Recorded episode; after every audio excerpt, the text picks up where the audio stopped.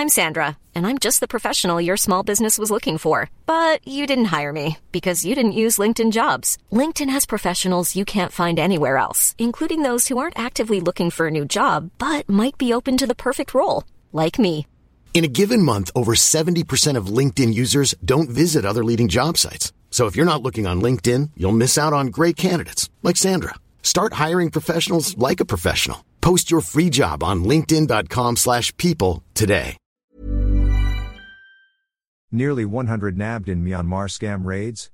Yangon, Myanmar. Police in Myanmar arrested 95 people during raids on an online scam operation in the country's commercial hub Yangon this week, authorities said.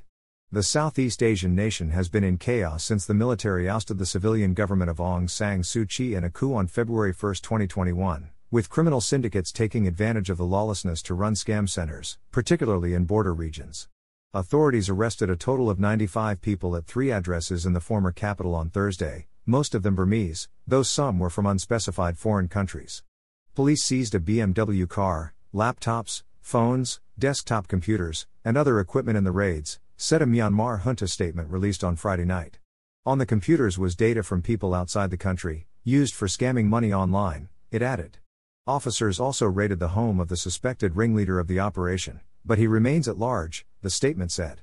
The raids mark the first time the Myanmar junta has announced mass arrests for scams in Yangon.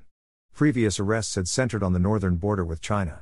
Myanmar is under pressure from key ally Beijing to root out the scam centers, which often target Chinese citizens. Criminal gangs are said to have lured, kidnapped, or coerced thousands of Chinese and locals into forced labor in online scam operations based in Southeast Asia. The scammers typically groom their victims for weeks before convincing them to hand over money for fake investments and other ruses, analysts say. People trafficking connected to casinos and scam operations run by organized crime has mushroomed across Southeast Asia, particularly in the Mekong, and profits are at unprecedented levels, the United Nations Office on Drugs and Crime said. The scam industry is earning criminal groups the equivalent of billions of dollars, with profits rivaling the gross domestic product of some countries in the region, the agency said in a report in September. Victims have reported traveling to Myanmar, Cambodia, Thailand, and Laos on false promises of romance or high paying jobs, only to be detained and forced to scam people. Thailand's foreign ministry said 219 Thais had been lured into the Myanmar scam and people trafficking networks in northern Shan state.